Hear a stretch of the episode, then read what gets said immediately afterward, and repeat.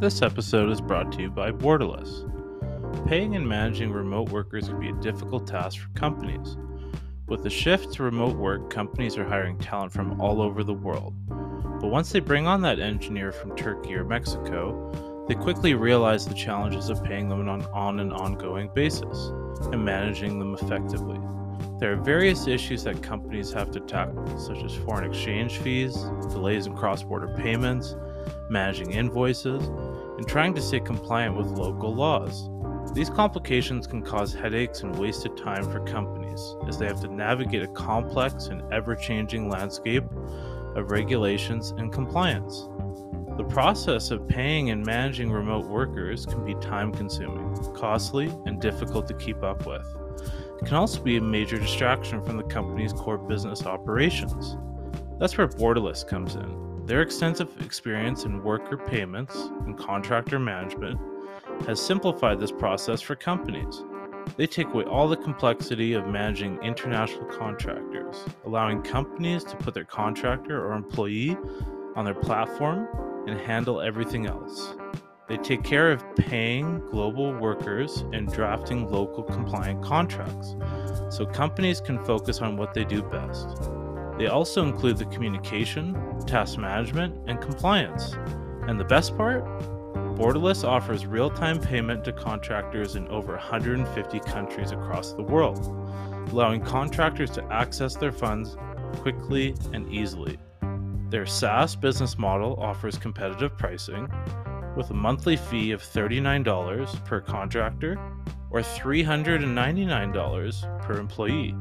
Don't let managing remote workers hold you back any longer.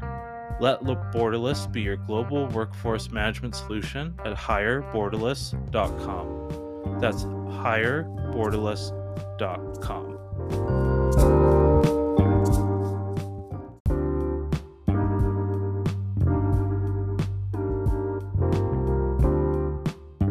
Hello, and welcome everyone.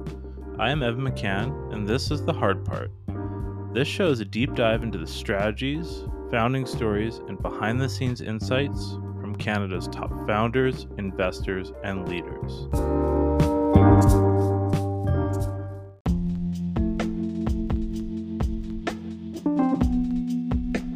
My guest today is Daniel Eberhard. Daniel is the founder of Koho. Koho is a fintech company rooted in the belief that better financial solutions for all Canadians exist. In this episode, we discuss Daniel's early days starting a renewable energy company, why he's focused on helping Canada's underbanked, and his views on building a great team. Please enjoy my conversation with Daniel Eberhard. Daniel, I'd really like to start with your time at MRU. You actually co founded a renewable energy company. Did start as like a project at university? How did that all go? And then you ultimately were ended up getting acquired. Yeah, so I um, I had a friend who had graduated a year before me. He was the CEO, and uh, I was thinking about what I wanted to do. Ho- hopefully, kind of the through line of my career is uh, you know is being useful at scale. Like it's it's that simple. Um, and I, you know, in university, my friend was looking at this space. So my class project was like for my entrepreneurship class. You want to like go to a painting company, and so I ended up connecting with this friend, and we like built a you know a business plan, which is what you did back then, which was a fifty or sixty page document that you immediately throw out as soon as reality hits your business. um, but that was you know what we did, and uh, and we thought, look, there might be something here. Um, and so, yeah, I ended up moving to Saskatchewan. And the original vision was like decentralized wind energy. So these were kind of 100, 120,000 dollars uh, units that we would sell to farmers. And um, so I've been in like every town in southern Saskatchewan. We would like put out milk and cookies and uh, like try and get them to buy turbines from us. And they almost always said no. Um, and then through that, we got into industrial scale wind farm development. And that's, um, we can tell that story if, and, and, go in there if you want. But ultimately, yeah, that was kind of the business and the asset that ended up getting acquired later on. What was that experience like? Was that one of your first kind of entrepreneurial things, or did you have you know like yeah. a lemonade stand as a kid? Like, what really got you interested in being a founder? Yeah. Look, look, so no, I think it was a couple things. Like, I think, um, I think I was lucky to have exposure to a friend who was like thinking about starting a business for sure. Like I think it's really easy to rewrite these founder myths and say like it was always predestined, but I I, I don't believe that's the case.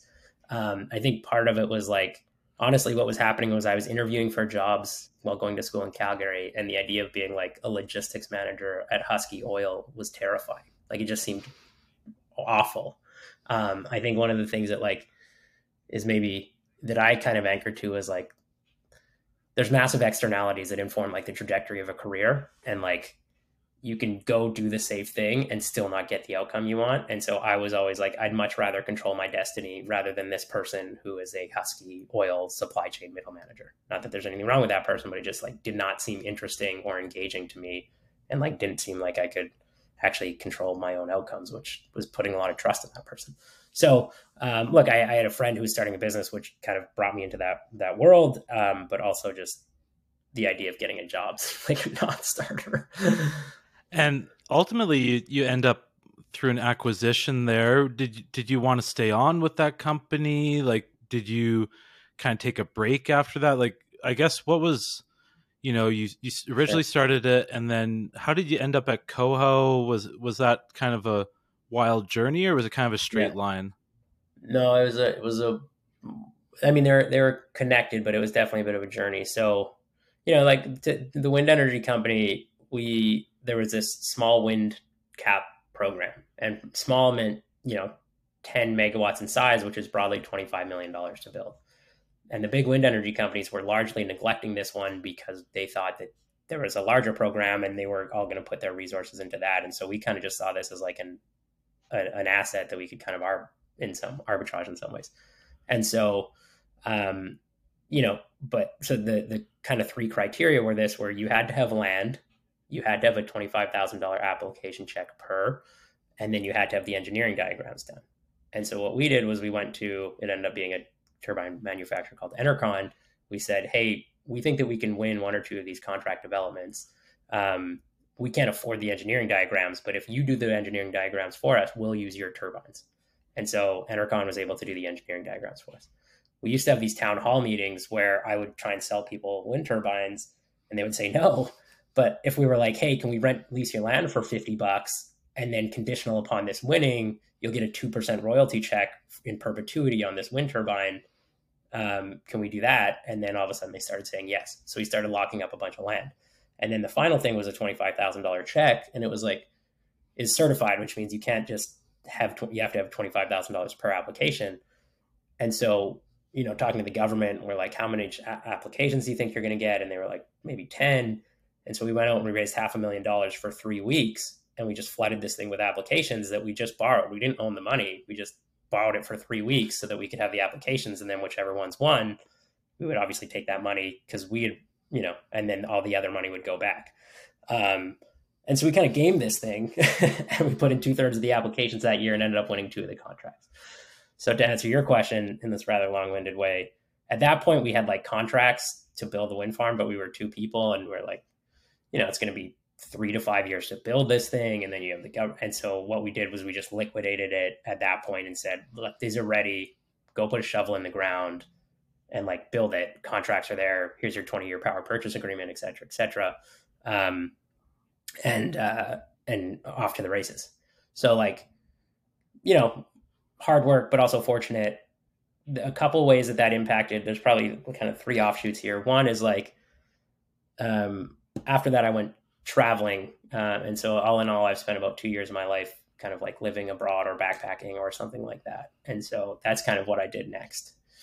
Um, I came back and I started a, a flare gas capture company. So, I was trying to like take the same playbook and I don't know if you ever you should you should or your listeners should go look at a photo. It's on Google of North Dakota at night, and North Dakota at night looks like New York because all of the flare gas fracking is like a waste byproduct of that is gas natural gas, but also often toxic gas.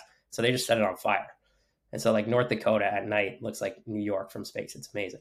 And so we're like, can we capture this byproduct, convert it into liquefied natural gas or propane or butane or butane or whatever these things are, um, and build a business. And so, you know, I was do pursued that for probably a year, was raising money.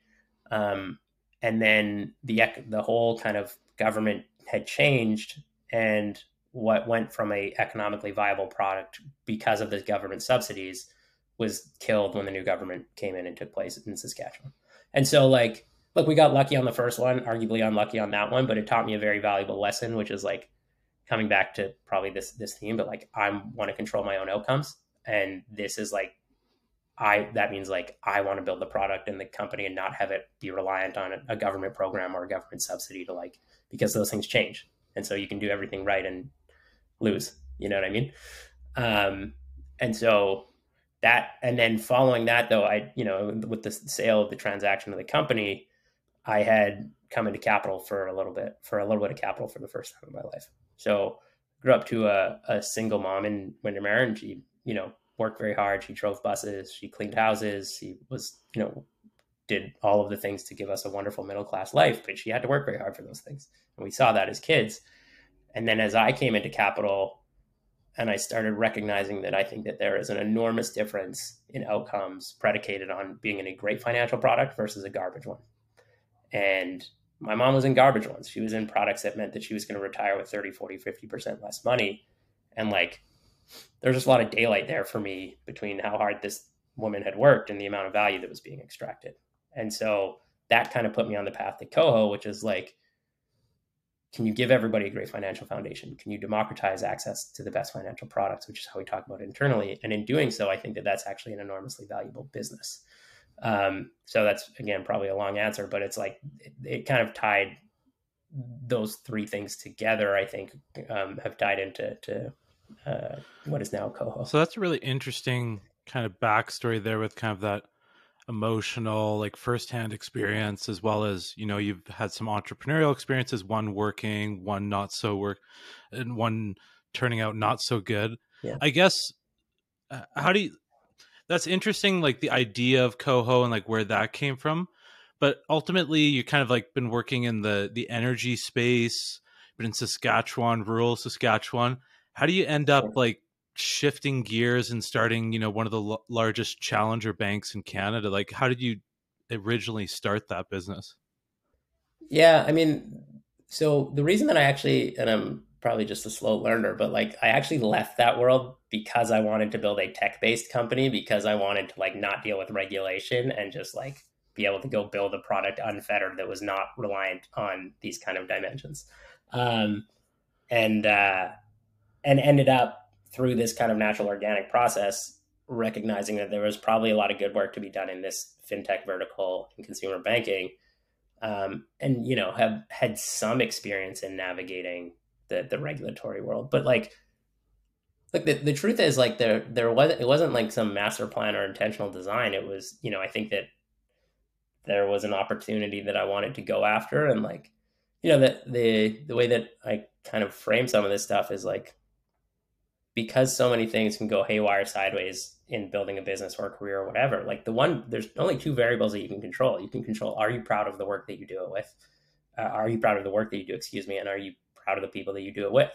And like you might win or not win across those dimensions but those things you have perfect control over. And so like that is kind of what i wanted to index around and so that led me to the place of Koho rather than like Koho backwards if that makes sense so, so that kind of thought about you know working with people that you really want to work with was that something that kind of like is that how Koho originally started? Were you meeting people that you really wanted to work with and you kind of ended up on this idea and kept working on it and it just kind of kept going? Is that how it, it happened?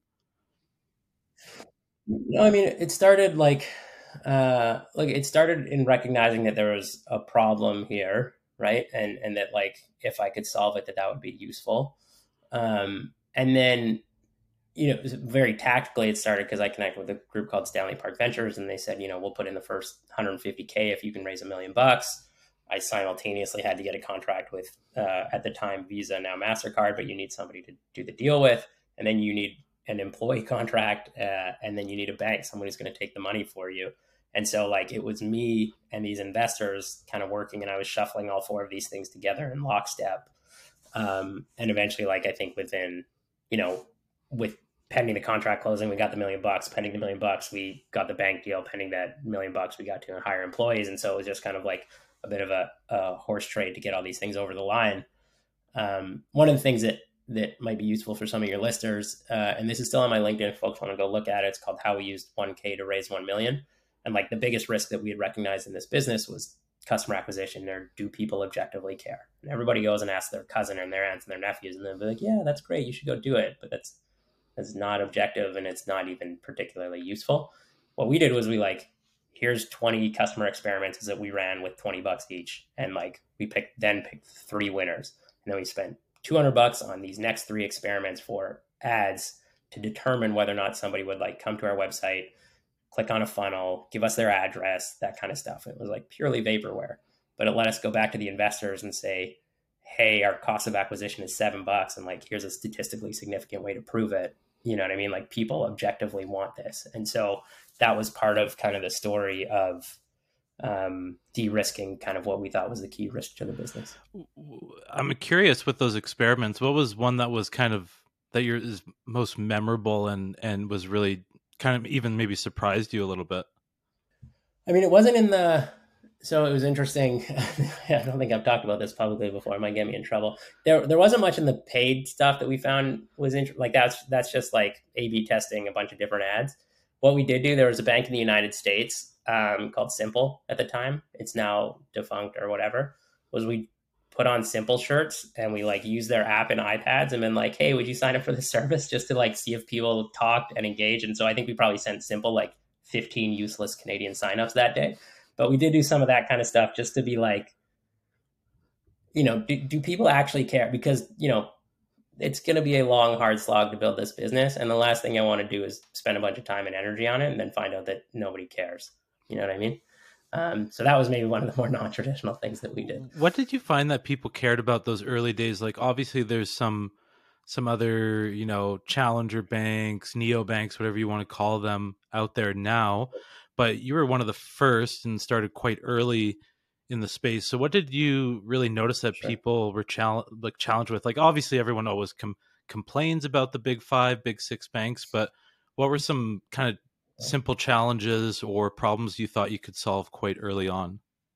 Yeah, so uh, I'll answer so I think there's kind of like an emotional answer here and I think there's a tactical one. So emotionally what I would distill it down to is like everybody to your point is like apathetic towards their bank but everybody i think does not feel like their bank will actually proactively or at scale advocate for them or operate in their best interest. Like it's a consistent erosion of trust is the relationship between a bank.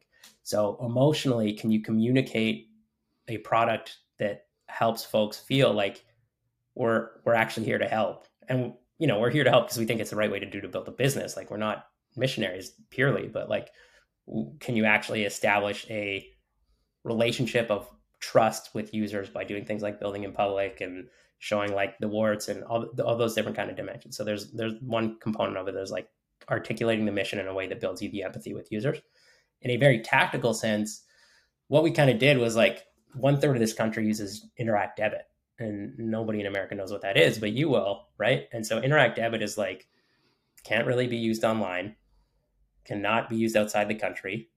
This is changing, but uh, give me credit for it. It was 2015 at the time, you know, 2017, I guess, by the time we launched.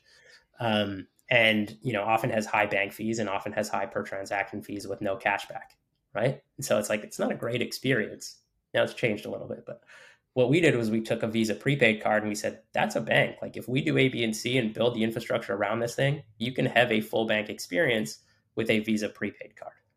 Um, and so we shipped that. And the big things that changed were you're obviously not getting charged bank fees. Um, you can use it outside the country. We made some product improvements, but the first product at Koho sucked. Um, and then, you know, the big thing though is that we got 150 bips of what's called interchange, which is like basically the fee that a merchant pays to accept your card. So that means if you spend 100 bucks at Canadian Tire, they're actually only going to receive 98.50, and the bank, the issuing bank, will receive $1.50. So what we did was like for the first time because we were getting this interchange, we were able to give people cash back. And so now these debit users, which is one third of the country, didn't pay bank fees. Um, got half a percent cash back on every transaction and could use it outside the country. So that was kind of the initial wedge, and obviously it's evolved since then. And that's the initial wedge, and you have grown that extremely successfully. How did you go about understanding like what are other pain points, and how did you determine, hey, like this is the next thing we should do? Were you listening to uh, your customers and their pain points? Were you going based off of data, or did you kind of have a product roadmap that you were like going to roll out no matter what? So we did a couple things. Our roadmap was and is public, um, and so we actually had a public user roadmap where they would comment on it and and and help us, and that was certainly part of it. Um, you know, it is it is both a strategic and a it's a triangulation across the three things that you alluded to. Is like what is the data telling us? What is the strategy of this company, and then what's the mission of this company? You know what I mean? And so, um, one of the things that I don't think is unique to Koho, but I think is rare, is like the better are we at executing against the mission, the more likely we are to succeed. Meaning RBC has 120,000 employees, and if we roll out with the exact same product suite they do, we will lose, like full stop. So you have to ship value as a function of being successful when that value is compatible with the mission. Um, and so the public roadmap was one. You know, I used to do a lot of user chats. I've still do user interviews um, to try and stay close to the product. So I've, you know, I think I've done four of those this month. Um, the the the kind of where all those things landed was like if there is a bright line in behavior and the, the challenge is when we talk about banking it's like a very broad term but like your banking needs are probably different than somebody who's a fisherman making 40k a year than somebody who's living on bay street making 180k a year like so so it's a very broad term you know what i mean? And so what we recognized is if there is a bright line it is the folks who are living paycheck to paycheck versus the folks that are savings. And about half of this country is living paycheck to paycheck and those are a the most mission aligned users that we can help and b the folks that banks are doing the poorest job of serving. I think if you make 200k a year in canada banking's expensive but it's pretty good. I think if you make 50k a year banking sucks. Um, if you talk about nsf fees and all these different kinds of things. So um, that was kind of the thing. And then so that brought us through to then the roadmap today, which is like, how do we give you short term dollars should you need them uh, for cheap? And we've done some really interesting things there. How do we help you build and improve your credit score, assuming you exhibit the right behavior and like educate people? Because um, how do we get you paid every day? Like the fact that, you know, half this country's living paycheck. You only need to drive around any city to understand how many payday lenders they are that just shouldn't exist, right? Like very often folks are going to payday lending despite the fact that they have like a 60 hour asset at their employer that they just can't access. And so they end up borrowing really expensive. Um, and so those are kind of like the financial foundations. And then next year we'll get more into the world of building wealth and, and kind of as these users graduate, growing with them. With with that group of folks there, I, I guess I'm curious from, you know, you, you, talked about the interchange there and being able to make some revenue from that space. Um, and then the market you're kind of targeting. How do you have that balancing act of, you know, providing tremendous value and a fantastic product and service versus, you know, making a sustainable uh, business so that you can continue to provide yeah. that service?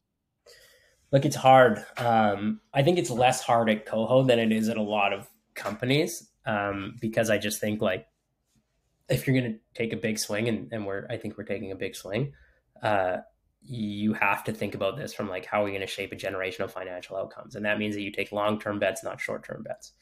Um, and like an example of a short term optimization is like let's charge two bucks for an e transfer because you know whatever some percentage of our users are using them 30 times a month right? Um, so we try not to do those kinds of things um, but of course there's real pressure there one of the internal heuristics that we find useful is when we're bringing other products to market is would we be proud to recommend this to somebody we cared about? And if you would then you're probably on the right direction. Um, but by the way we've also had like you know when we started charging for things at all there was people at Koho who were not happy about it because they wanted to build a free product forever. And it's like it, life doesn't work like that. You know you have to build a business and you have to figure out the combination of building the business so you're creating the user value in conjunction with the shareholder value. And that means trade-offs and articulation and debate and like, you know, there, crypto was a, it was and is a hotly debated item, less so now, but you know, you gotta, you gotta like think through um, these kind of things and it's, there's no, there's no formula. It's just a, it's just a bunch of cultural rehashing of you know what we think is the right decision over and over again. Like, let's take the the credit builder platform and kind of like maybe dive a bit deeper into that. So I guess historically, you know, like if you have a better credit score, you have access to more things, mortgage, all these advantages, you know, credit cards, all the reward points that you can get from those.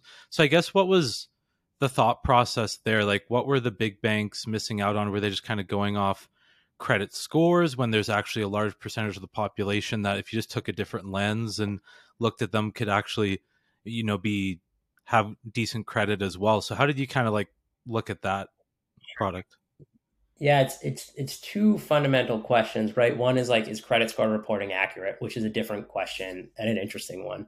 The other question is is can you improve behaviors for folks such that they have a better credit score within the existing framework? So it's like an expand versus optimize question. Look, eh, like if you think about the traditional playbook for building credit, I think it's fundamentally broken and backwards, meaning what the kind of the core playbook is you go and get a credit card where you're getting 18 to 20% unsecured debt, one third of which rolls over for people, which is like super expensive, which puts a lot of people into debt spirals, bankruptcies, puts them in bad positions. And then once you do that, you go get an auto loan or maybe a mortgage. Okay, like cool.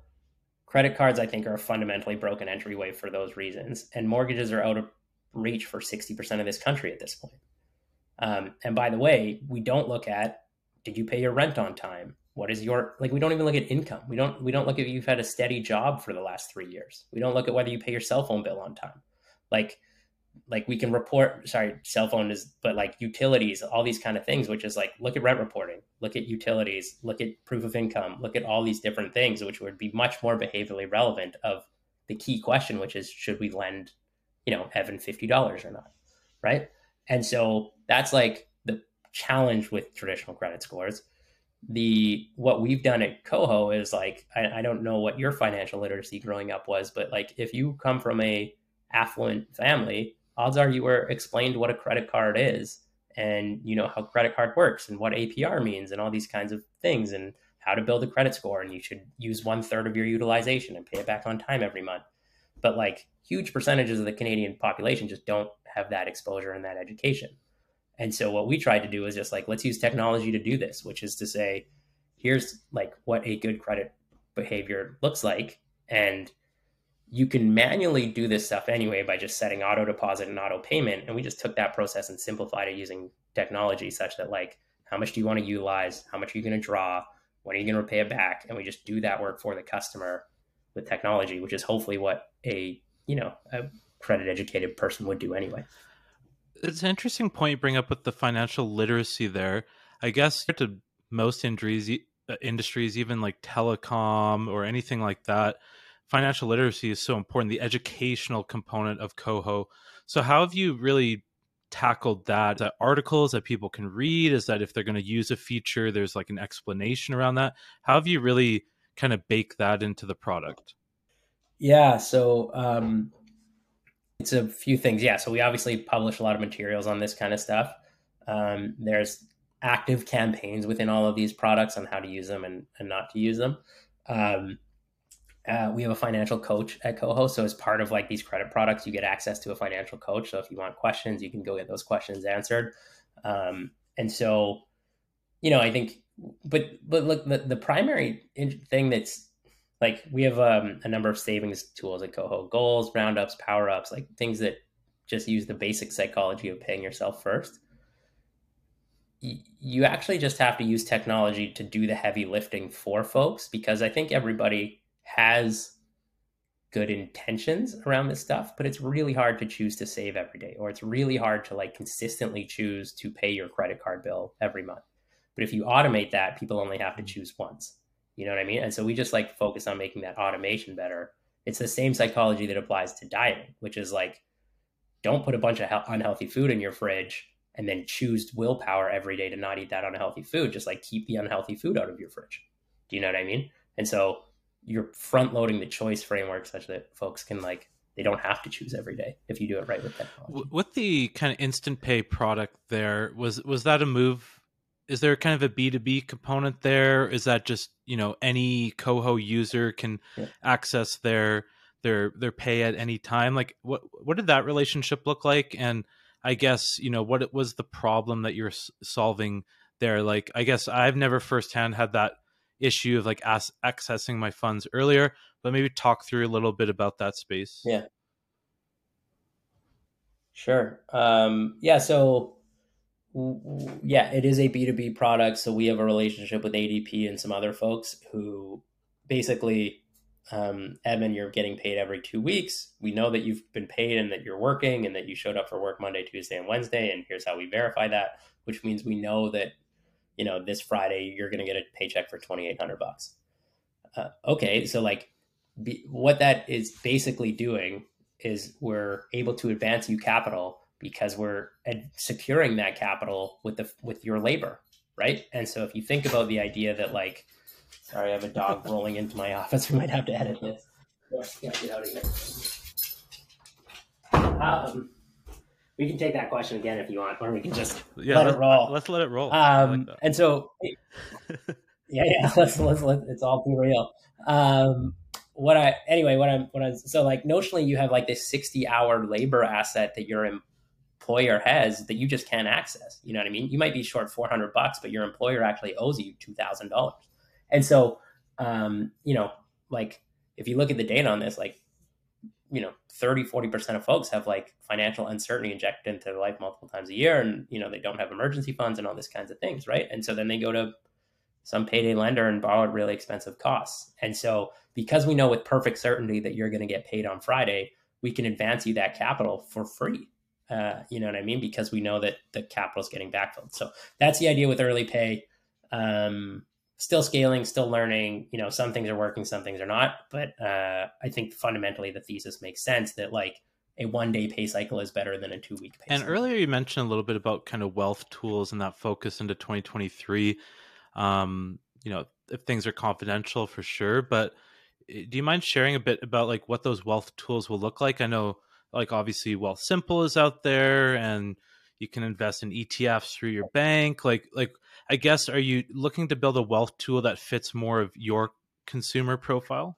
Yeah, I, look, I don't think we're I don't think we're looking to um uh you know do something brand new here. Like I think folks need a way to like invest in retail stock and and and uh, ETFs and those kinds of things. We already have you know high interest savings accounts today that will soon pay four percent for those in like the the upper tier of Koho, or I think one and a half percent if you're on the free version.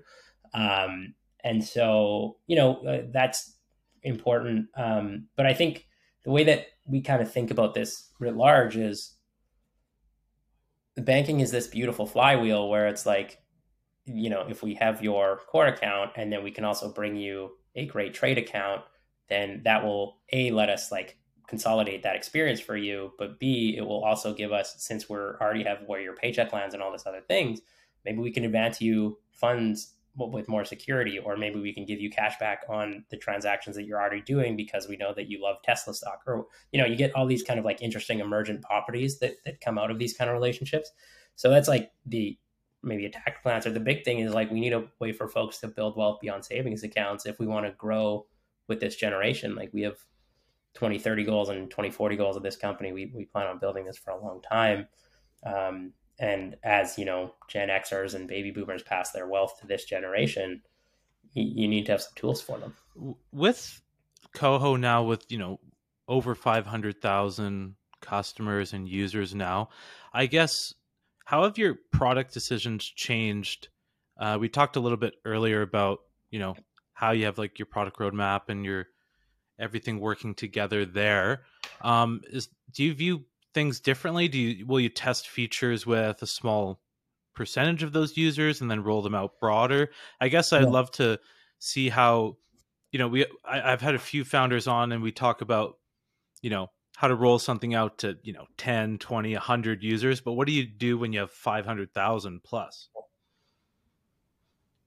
yeah yeah we're close to we're just north of 800000 um, no. Uh, look, I think I think that it becomes much more systematic, meaning there, there's kind of two questions, right? You have to. So the way that we've structured this is like I think velocity trumps strategy, and what that means is like we don't know what the right things to do are, but let's assume that some combination of things are out there that are the right things to do, and let's just figure out how we get to those things faster, right? And so the the two things are you have to empower your local product leaders to be like you know the mission, you know the values, you go execute within the constraints of those things, but you tell me what to build, right? And why you think we should build it. Because otherwise, you don't really scale.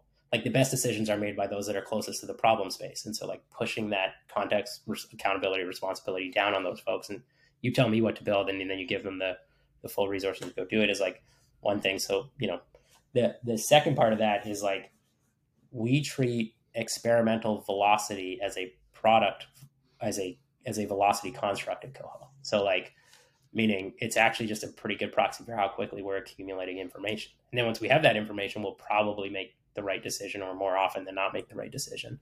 Um, and so really building the infrastructure such that like, you know, we're going to run 45 uh, experiments in Q4, you know, and like next quarter it should be higher. And then we have a lot of rigor and process and systems around those experiments. So like as you get a little bit bigger, it's less about what did we learn from this experiment than it was like, do we have a scalable engine to run experiments on mass? And Duolingo is probably better at this than any company. They run like 450 experiments a quarter. Very interesting. Um, I, I like to also maybe chat about um, the size of Koho. So you, you mentioned there are around 800,000 customers and growing um, with a team of roughly just over 200. Is that correct? So we're we're 250. We're about 350 if you include, uh, which we do user success. Which those, those you know, folks. even at 350 is quite a lean sized team for the amount of users you have. Is that by design? Has that just been how you've grown over time? I guess if you look at you know Wealthsimple, Neo Financial, other fintechs out there, they have you know close to a thousand, thousand plus. So how have you maintained you know a tight team with a huge impact? Yeah look, it's it's it's hard. Um, I am firmly of the belief that bigger teams do not equal more velocity and very often equal less velocity. Uh, and so, but it look, it's it's hard to operationalize that because the natural outcome for every person when they're feeling overwhelmed is to add more people. But like if you assume that most departments and businesses are running somewhere between 40 to 60% efficient, which is I think probably true, then you have to create the constraints for folks to like have the creative outcomes to you know scale without just adding people. Um, it is not at all clear to me and so that like this is an, our internal posture. I never want to grow our headcount more than 5% a year again. You know what i mean? Um, like i just i don't think it's i would rather have a super lean tight team of 350 than i would a mediocre team of 2000 even if the headcount perm was the same. You know like i actually just think that it actually is counter to building a great organization. And it's and i think in the last kind of three to four months it's been revealed like it's it's the worst kept secret in tech that like all the big tech companies are have three to five times more employees than they need. And like the ceos of these companies know that. You know what i mean? And so i'm trying to like front load that and avoid some of that stuff. Um, rather than kind of like build and then grow into a headcount. I know Koho also is, you know, added some really talented C-suite and senior level people over the last year, year and a half.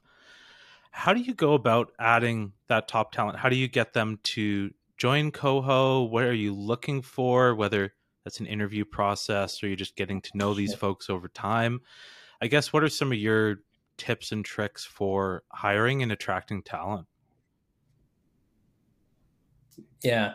Um, so talent begets talent, meaning like the first kind of like, so our, our CMO was from Uber. He built their search and experimentation team from for three years, and um, and then his valid him joining, and then that validated for more and more folks, and like we've continued, and that's kind of like the natural evolution of talent. But what I would say is, look, that my mind is there's like a two by two of everybody's career, and it's like do you believe in the work or not and are you paid well to do it or not and so you believe in it and you don't pay well you might be like working an ngo or a missionary and maybe you're a fireman a teacher all that is wonderful are you paid well but you don't believe in it? Maybe you're like an ambulance chasing personal injury lawyer or whatever. I'm sure there's good ones of those too, but you know, but you get what I mean, right? And so the best people go to that top right quadrant where they're paid well to do work that they deeply care about. Um, and so the mission is actually central to getting the talent that we have in Koho. And, and now, yeah, we built a wonderful executive team from Bird and Spotify and Uber and uh, Wayfair, whatever, um. Uh, and so that that's a big part of it. I think the other part of it is like, I think I think it's almost impossible to over-index on humility. Um, I think humble people work harder. I think that they cause less problems. I think that they're more receptive to like acceleration. and They're less defensive. Like so, I, I'm a big indexer on humility. Um, and then you know the the way that I lead all of these kind of interview processes is I say, look, false positives are incredibly expensive for us and for the candidate. So like let's avoid that at all costs. And the best way that we do that is making sure you're not surprised by being really transparent. So like Koho has a bit of a reputation for like I had a board meeting last week. Next week the whole company will sit down and we'll go through those same board materials. That's like kind of a scary thing to do with 350 people. You know what I mean? I'm sure it has burned us in the past. I'm sure it'll burn us again. Whatever.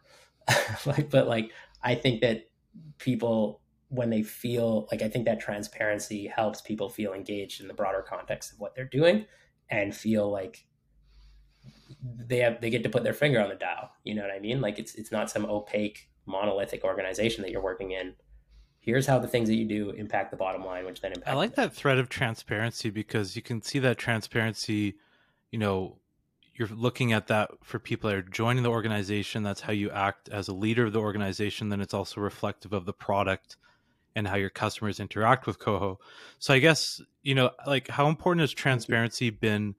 for you and do you think that's one of the most powerful things that's it's added to Koho as a brand compared to you know if i look at my relationship with rbc or bmo uh, it's a black box sure yeah look i i think you get i think a couple things as you scale you move from a culture of like transparency to context because the company generates some amount of information and then that notionally like grows exponentially over time and so you kind of have to like, we were originally like, here's everything. And now we try and be a little more nuanced and be like, here's the things you probably care about, you know? So there is like a contextualized component of transparency. But I think it's, I think the big thing is, it, especially in a remote world, and like one of the things that the values that that we have uh, is just like anti-cynical. It, it's so intellectually lazy and so easy to be cynical, and transparency is just like in many ways the antidote to that because you can just go get the information. You know what I mean? It's so easy for cynicism to fill. And I do like for all of us, it's just human nature to take a narrow interpretation of some outcome or some decision or something that somebody said. And so like one of the antidotes to that is is transparency. Um because I think cynicism kills companies.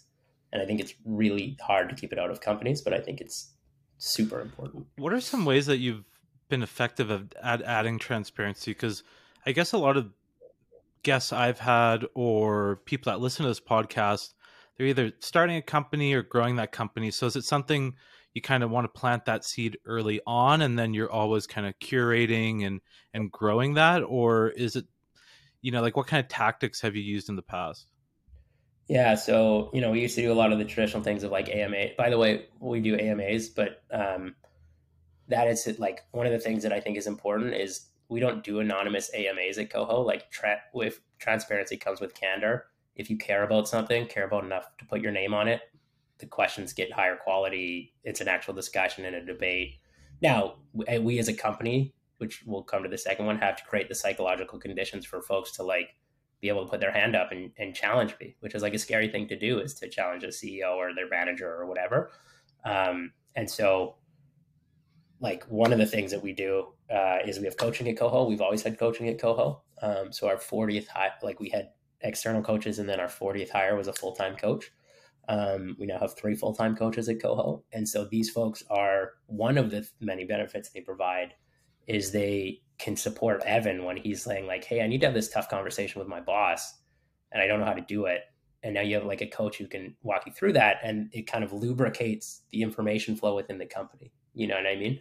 Um, so that's thing one. Thing two is like walking the walk. We share board materials, financials, all that kind of stuff within the company. Um, I think, you know, thing three, I would say just very tactically is like there's a lot of work that goes into this. So I have monthly CEO AMAs now with about a third of the company. Um, I try and keep them smaller so that there's enough room for discussion and dialogue and not just like lobbing a question into the abyss.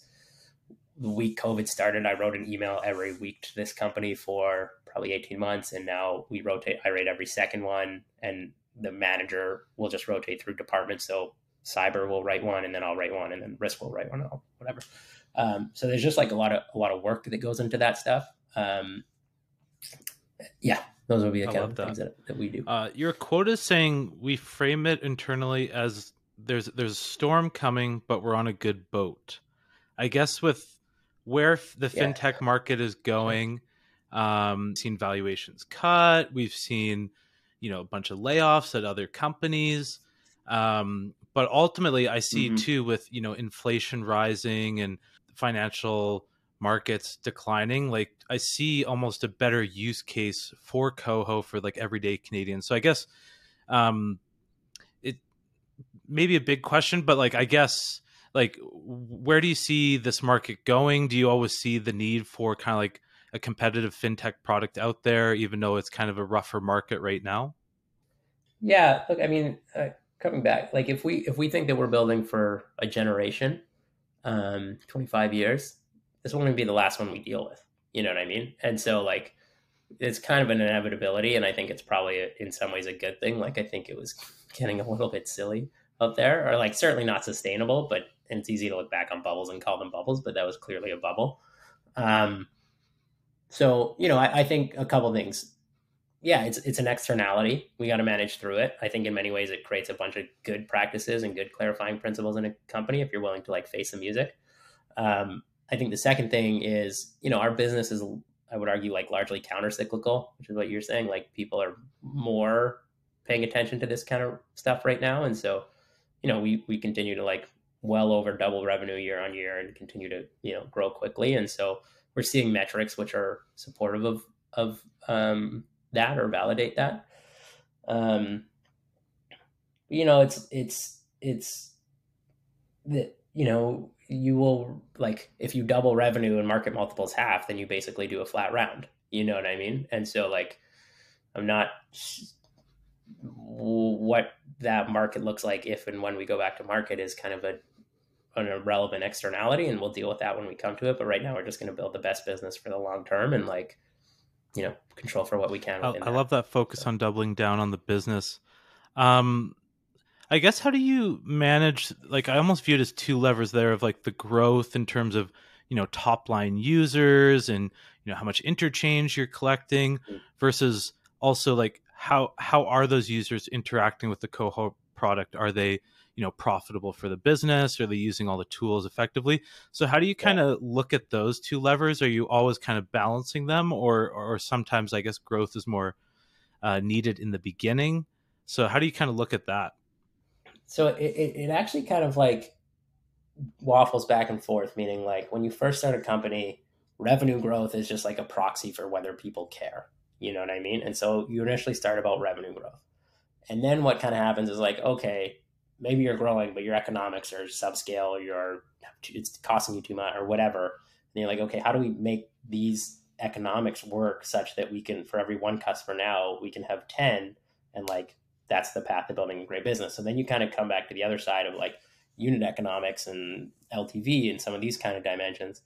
And then you actually kind of go back and you say, like, okay, barring a this is when strategic optionality actually opens up in the business and it becomes super exciting. But it's like, do we want to continue to accelerate on growth predicated on these like pretty good economics? Or do we want to take a slower growth path, but take our pretty good economics and make them great economics? You know what I mean? And that is like a business to that will vary from business to business. And it, there's a lot of externalities there. Um, you know, and, but it, like if you, and especially in this kind of market condition, right? Like you, you kind of have to think about it from the lens of like, so we have revenue growth. We now have this many revenue growth, so it's making us this much money. It requires this many users at this much money to recover to cover an employee base and a marketing base of you know X and Y dollars. Um, and you start playing with the dials. You know, do we add like 50% more users at the expense of a higher burn this year? And what does that look like? And so um, there is not one answer, but you actually, for the first time, have optionality once your unit economics are in the right place and you have the option to just basically change the slope of your business. I you love know? that. I'd love to uh, jump into the quick fire round here. And uh, first question Sure. is What's the best book, movie, podcast um, that you've read or listened to or that you kind of always go back to? Yeah. God, it's so tough because I've a I have a PDF. I'll share it with you, but of like all my favorite books because I get this. I, I read quite a bit. Um, the two that come to mind as being there's definitely some recency bias, but the one is uh, what I would call the path between the seas, and this is a book by a guy named David McCullough, and it's about the building of the Panama Canal. Um, which took 42 years, which basically toppled the French government, which created the country of Panama, but it's also it's it's just like the best and worst of humanity. You know, one third of people basically not basically died building this thing, and yet also, you know, what it did to shipping costs, which then made goods more affordable, which then you know lowered world hunger. Like it, it's just this incredible kind of story. Um, so that's one podcast. I would say um, Sam Harris has probably influenced me more than any other person alive. Um, I can, especially in the early days, I think he put two words a lot of things that I was probably feeling in ways that were much more articulate than I could.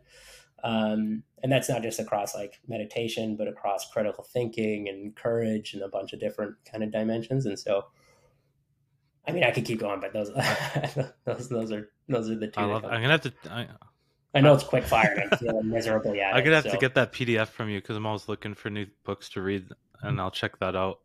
Um, sure. Second question would be, what are you most excited about uh, in the next, you know, 12 months, next year, whether that's, you know, Koho, business related, or even personal? I have my second kid coming in March, so I'm I'm really excited about that. Um, Koho wise, look, I'm excited about the clarity that this market brings. I think it's going to make us really focused. I think it's going to build a better organization for the next decade. So, um, I I'm not looking at the market as a negative. Any similarities between having kids and running a, a startup, a company? yeah like uh, I, look I, i'm sure there is um, i found having kids to be like kind of a superpower because running a company's hard and my two and a half year old doesn't really care what happens with Koho nor, nor does my wife um, you know what i mean so it's like in some ways i feel like you're a little more insulated and you get a dose of reality every day when you're playing with your kiddo despite a board member being pissed or whatever's making the Yeah, day great challenging you know? perspective. You have Uh, final question would be How do you deal with challenging and hard times? You know, being a founder, being a parent, what are some things that keep you grounded? So, I my my kind of like little philosophy here is what I call like acceptance and enoughness. Um, and so acceptance is a just notion of like, I think that when we don't accept our reality, if a bad things happen, it's like a lot of this, at least for me, the turmoil comes from what is like actually implicitly not accepting it. And what about this? And if, and it's just like, no, you know, acceptance. Um, and then enoughness is, it, it's akin to a Buddhist philosophy, but it, it more around the idea of you have to let moments be enough or you will always be in pursuit.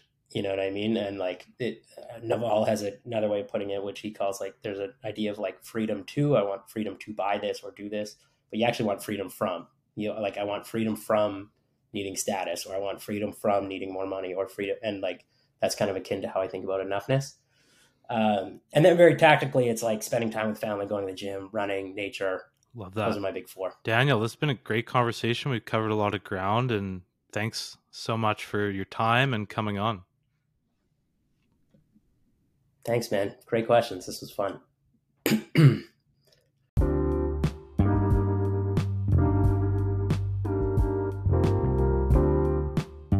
If you enjoyed this episode, feel free to subscribe, share with friends, and reach out with guest suggestions.